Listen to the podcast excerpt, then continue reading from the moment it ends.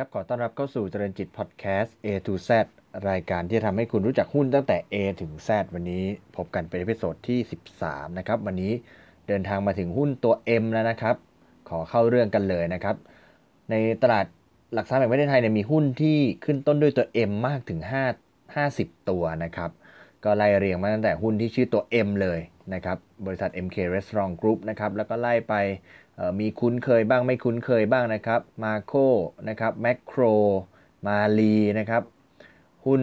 Max นะครับ MAX Max หรือ Mac MC นะ Mac อันนี้ก็ Mac Group นะครับกางเกงกางเกงยีน M c o t MCS Mega นะครับ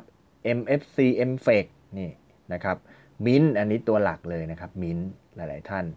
ซื้อขายกันเป็นประจำนะครับ แล้วก็ MK MK ที่เป็นหุ้นกลุ่มอสังหานะครับ มั่นมั่นคงเคหะการนะครับ แล้วก็โมโนมอนะครับ MTC อะเมืองไทยแคปิตอลหลายท่านก็ซื้อขายเป็นประจำนะครับ ก็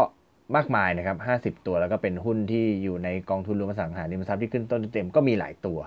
นะครับอ๋ออีกตัวหนึ่งนะครับที่โดดเด่นก็คือตัวเมเจอร์นะครับบริษัทเมเจอร์ซีนีเพล็กซ์ กรุ้ปจำกัดมหาชนนะครับ ก็โรงหนัง ที่เราคุ้นเคยกันดีนะครับ แต่ว่าวันนี้ที่ผมคิดว่าน่าสนใจแล้วก็อยากจะลองเอามาพูดคุยกันนะครับ ก็คืออยากจะรู้จริงๆก็คือส่วนตัวอยากจะรู้ข้อมูลว่า ในส่วนของเมเจอร์นะครับ ตัวเมเจอร์ที่เป็นโรงหนังเนี่ยจริง ๆ ในกลุ่มนี้เนี่ยเขาก็มีหุ้นที่อยู่ในเครือเนี่ยอีก 2 ตัวนะครับที่ทางเมเจอร์เนี่ยที่ที่ใช้ชื่อว่าจริงๆก็ต้องบอกว่าอยู่ในกลุ่มกลุ่มเดียวกันนะครับ ก็คือตัวที่จะมาพูดคุยกันวันนี้เนี่ย นอกจาก MJD Major Development ที่ถือโดยครอบครัวคุณวรลักษ์แล้วเนี่ย ก็มีอีกตัวหนึ่งที่ถือโดยตัว Major เองเลยนะครับ ก็คือตัว M Pic นั่นเองนะครับ ตัวย่อ MPIC นะครับ บริษัท M Picture Entertainment จำกัดมหาชนนะครับ ซึ่งเป็นหุ้นที่มีผู้ถือหุ้นใหญ่เนี่ย ก็คือตัวบริษัท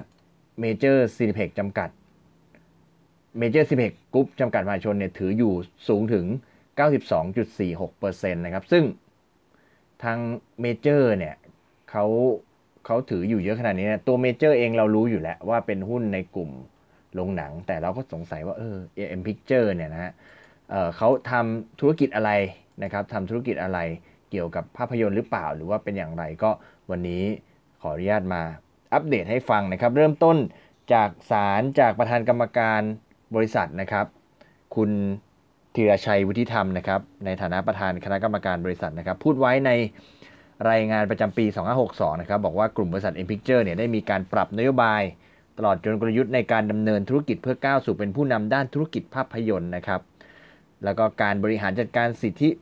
ลิขสิทธิ์ภาพยนตร์ผ่านทางช่องทางต่างๆนะครับ โดยที่โดยเฉพาะในส่วนของ video on demand platform นะครับ รวมถึงเคเบิลทีวีทีวีดิจิตอลตลอดจน การผลิตภาพยนตร์ไทยเข้าสู่ตลาดเพื่อให้ทันการเปลี่ยนแปลงของพฤติกรรม ผู้บริโภคด้านเทคโนโลยีที่เพิ่มขึ้นอย่างรวดเร็วนะครับ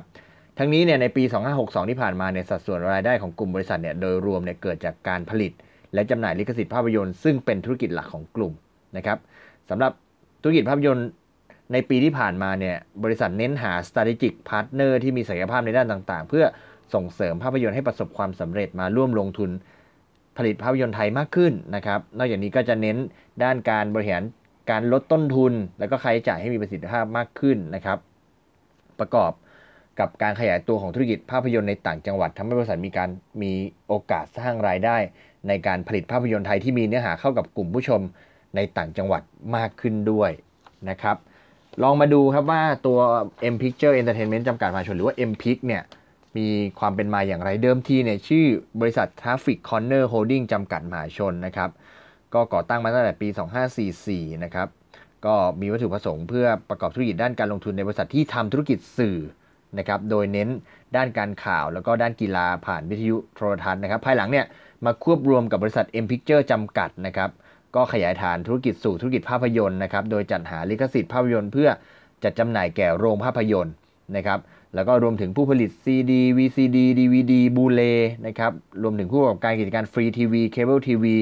pay TV นะครับ แล้วก็ pay digital TV รวมถึงมีการลงทุนในบริษัทที่ประกอบธุรกิจ Home Entertainment นะครับ ตอนนี้เนี่ยบริษัทมีการดำเนินการผ่านบริษัทย่อยต่างๆเนี่ยดังนี้นะครับ ตั้งแต่ปี 51 ที่ผ่านมาเนี่ยลงทุนในบริษัท M Picture นะครับ ก็ทำธุรกิจเกี่ยวกับ การจัดหาและก็ซื้อลิขสิทธิ์ภาพยนตร์จากต่างประเทศนะครับ โดยเน้นคัดเลือกภาพยนตร์ที่มีคุณภาพจากงานเทศกาลภาพยนตร์ที่สำคัญ แล้วก็จากค่ายภาพยนตร์อิสระมานำฉายผ่านโรงภาพยนตร์นะปี 52 ก็ไปลงทุนในบริษัทชื่อว่า MVD นะครับซึ่งดำเนินธุรกิจจัดหาลิขสิทธิ์ภาพยนตร์ไทย และก็ต่างประเทศนะครับ เพื่อมาขายให้กับธุรกิจประเภท Home Entertainment นะครับ แล้วก็เลยได้เป็นบริษัทแม่ของบริษัท M39 ไปด้วยนะครับ M39 นะครับ แล้วก็ปี 53 ก็ปรับโครงสร้างนะครับ โดยบริษัทเนี่ยได้ไปลงทุนในบริษัท M39 จำกัด ซึ่งเป็นธุรกิจที่ดำเนินภาพยนตร์ธุรกิจผลิตภาพยนตร์ไทยนะครับ แล้วก็ปี 56 เนี่ยลงทุนเพิ่มเติมในบริษัทชื่อว่า Talent One นะครับ ก็เป็นทุกเป็นบริษัทที่ทำธุรกิจผลิตภาพยนตร์ไทย แล้วก็จำหน่าย Pocket Book นะครับ แล้วก็ถัดมาก็ลงทุนในบริษัท Major กาตนา Broadcasting จำกัดนะครับ ซึ่งดำเนินธุรกิจเคเบิลทีวีเพื่อเสริมความแข็งแกร่งให้กับกลุ่มธุรกิจมากขึ้นนะครับ ปี 57 เนี่ยไปร่วมกับบริษัท True Icon i Content นะครับ True i Content นะครับ แล้วก็บริษัท Matching Studio Plus นะครับ แล้วก็บริษัท Bangkok Film Studio จำกัดนะครับ มาลงมาเปิดเป็นบริษัทชื่อว่า Transformation Film จำกัดนะครับ ก็เป็นการร่วมมือร่วมมือกันกับหลาย ๆ บริษัทนะครับ แล้วก็ปี 58 มาร่วมลงทุนกับบริษัทของสิงคโปร์นะครับ ชื่อว่า MVP Entertainment จำกัด เปิดบริษัท MVP M Picture Film Distribution ลาวจำกัดนะครับ ก็ไปจำหน่ายภาพยนตร์ในสาธารณรัฐประชาธิปไตยประชาชนลาวนะครับ แล้วก็ปี 61 ก็ทำแบบเดิมนะครับลงทุนกับ MVP Entertainment จำกัดประเทศสิงคโปร์เนี่ยแล้วก็บริษัทสบายดิจิตอลคอร์ปจำกัดนะครับจัดตั้งบริษัท MPIC กัมพูชา Distribution จำกัด ก็ไปจำหน่ายภาพยนตร์ในกัมพูชา แล้วก็ล่าสุดปี 62 นะครับ ก็ปรับกลยุทธ์การผลิตภาพยนตร์เนี่ยเป็นอยู่ในรูปแบบกิจการร่วมค้านะครับโดยจัดหาผู้ร่วมทุนที่มีศักยภาพ และเป็นพันธมิตรทางธุรกิจเนี่ยในระยะยาว รวมถึงมีการปรับปรุงฐานะทางการเงินของบริษัทด้วยการลดทุนด้วยนะครับก็เท่ากับว่าตอนนี้บริษัท M Picture Entertainment จำกัดมหาชนเนี่ยมีโครงสร้าง ถืออยู่ในบริษัทย่อยๆนะครับ ก็ถ้าเกี่ยวกับเรื่องของภาพยนตร์เนี่ยเขาใช้ในลักษณะที่ว่า เขาถือผ่านบริษัท M Picture บริษัท M39 นะครับบริษัท Transformation Film อย่างนี้เป็นต้นนะครับสามบริษัทนี้เนี่ยทำ ธุรกิจเกี่ยวกับการผลิตภาพยนตร์ด้วยนะครับ แล้วก็บริษัทเหล่านี้เนี่ยไปจับกับกิจการร่วมค้าอื่นๆ ยกตัวอย่างเช่นบริษัท M Picture เนี่ยตัว M Pic เนี่ยถืออยู่ 99.99%ก็ก็ก็ถือถือเต็มนะครับ ก็ไปทำกิจการร่วมค้ากับบริษัทอื่นๆ เช่น เกิดเป็นกิจการร่วมค้าภาพยนตร์แสงกระสือนะครับ ก็คือเขาถืออยู่ 30% กิจการร่วมค้าภาพยนตร์ขุนขุนแผนฟ้าฟื้นนะครับไปถืออยู่ 51%นะครับหรืออีกอันนึงก็กิจการร่วมค้าภาพยนตร์คืนยุติธรรม ตัวเองไปถืออยู่ 70%กิจการร่วมค้าภาพยนตร์ฮักเถิดเทิงไปถืออยู่ 55%เป็นต้น ก็มีอยู่ทั้งหมด 7 กิจการร่วมค้านะครับล่าสุดในปี 62 นะครับอย่าง M39 นะครับบริษัทถืออยู่ 99.99%เหมือนกันถืออยู่ 100%นะครับ ก็ไปทำกิจการร่วมค้าภาพยนตร์ไบแมนก็ไปถืออยู่ 70%กิจการร่วมค้าภาพยนตร์ไบแมน2 ถืออยู่ 55%นะครับ เป็นต้น แล้วก็รวมมีอยู่ทั้งหมด 4 เรื่องนะครับ หรือ Transformation Film ซึ่งบริษัทถืออยู่ 34.69%นะครับ เพราะว่ามีผู้ร่วมทุนในบริษัทนี้เยอะก็ไปถือในกิจการร่วมค้าภาพยนตร์อัจฉริยะต้องสร้าง 35%เป็นต้นนะครับ นอกนั้นก็ เป็นบริษัทย่อยอื่นๆ บริษัท MVD จำกัด บริษัท M Talent จำกัด บริษัท Major กานาบอร์ดแคสติ้งจำกัดนะครับ อันนี้ก็ที่ได้ไล่เลียงให้ฟัง แล้วก็บริษัท MVP M Picture Film Distribution ลาว อันนี้ถืออยู่ 40%แล้วก็บริษัท MPIC กัมพูชา Distribution อันนี้ถืออยู่ 55%นะครับ ก็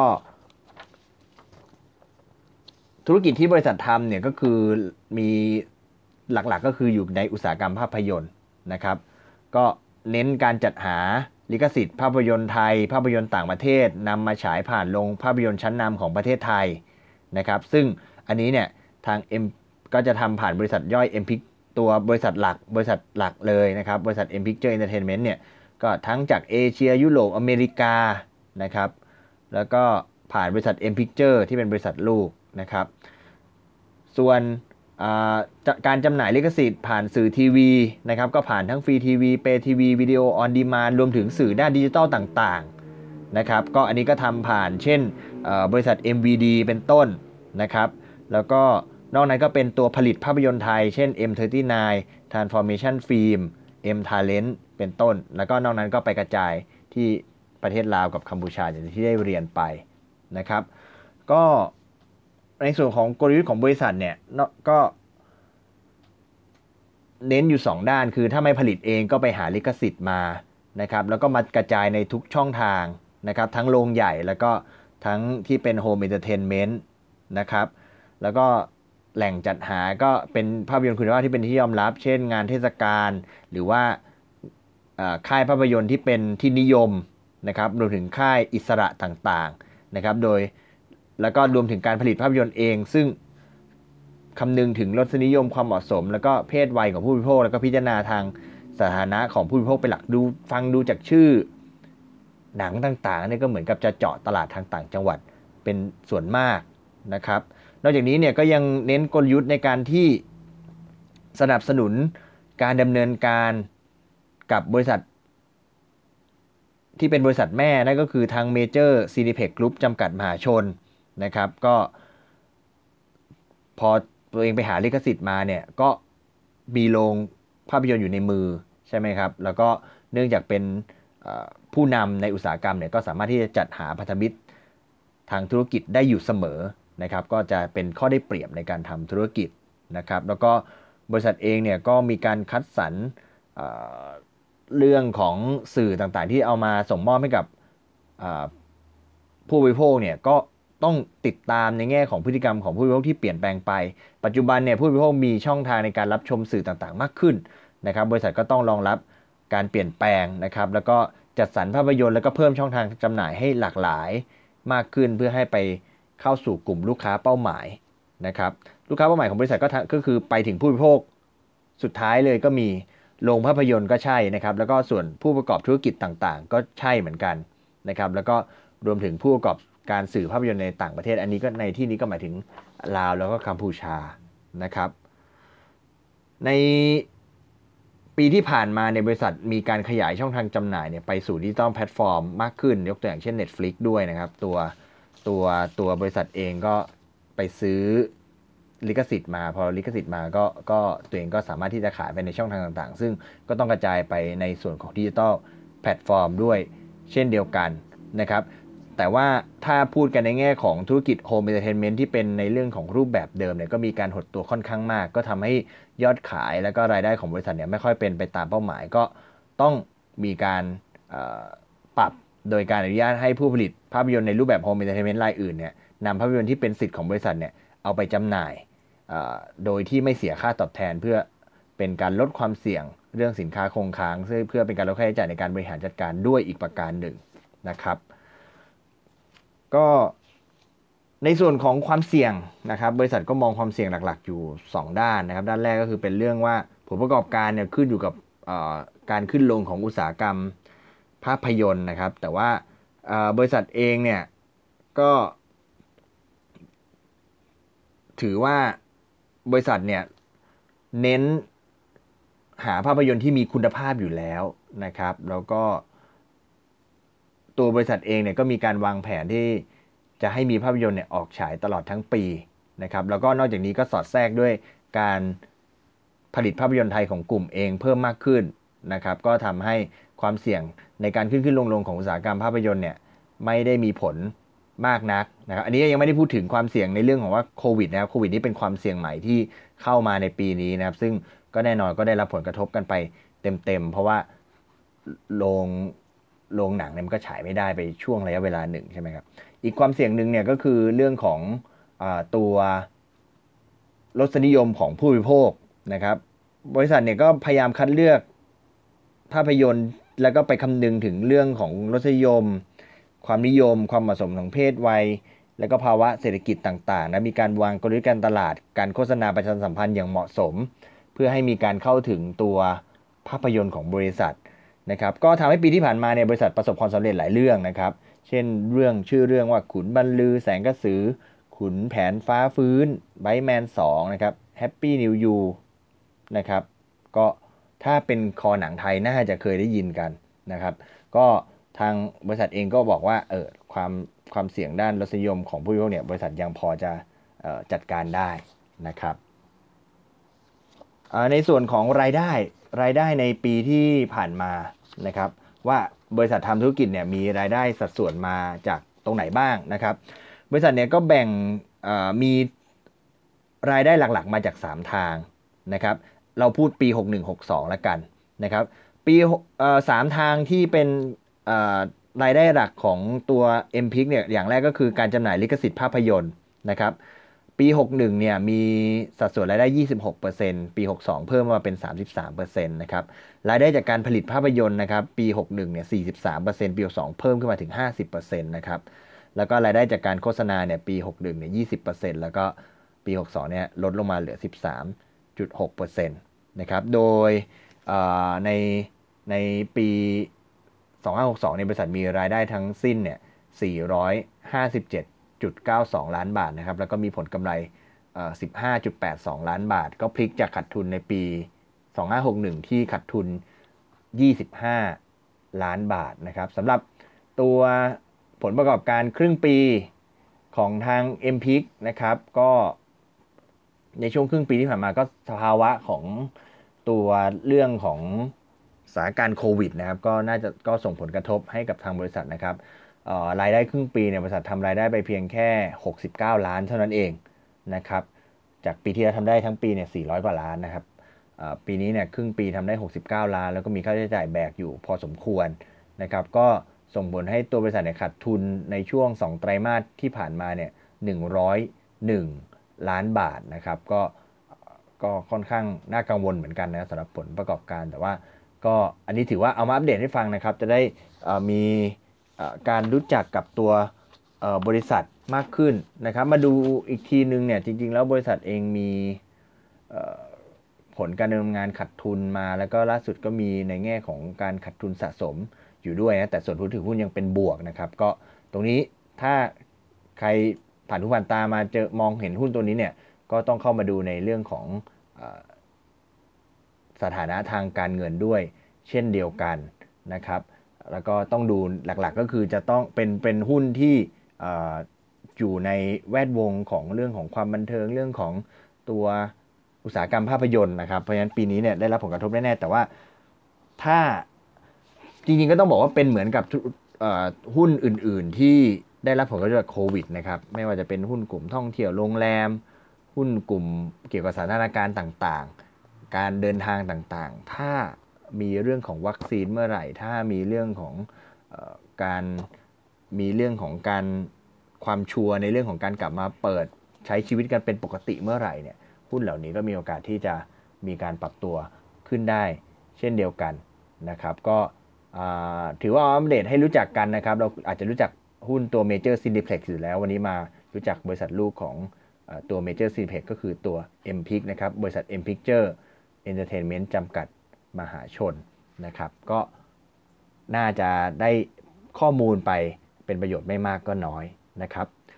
วันนี้ขอบคุณที่ติดตามนะครับ แล้วพบกันใหม่ใน episode ถัดไป วันนี้ขอบคุณและสวัสดีครับ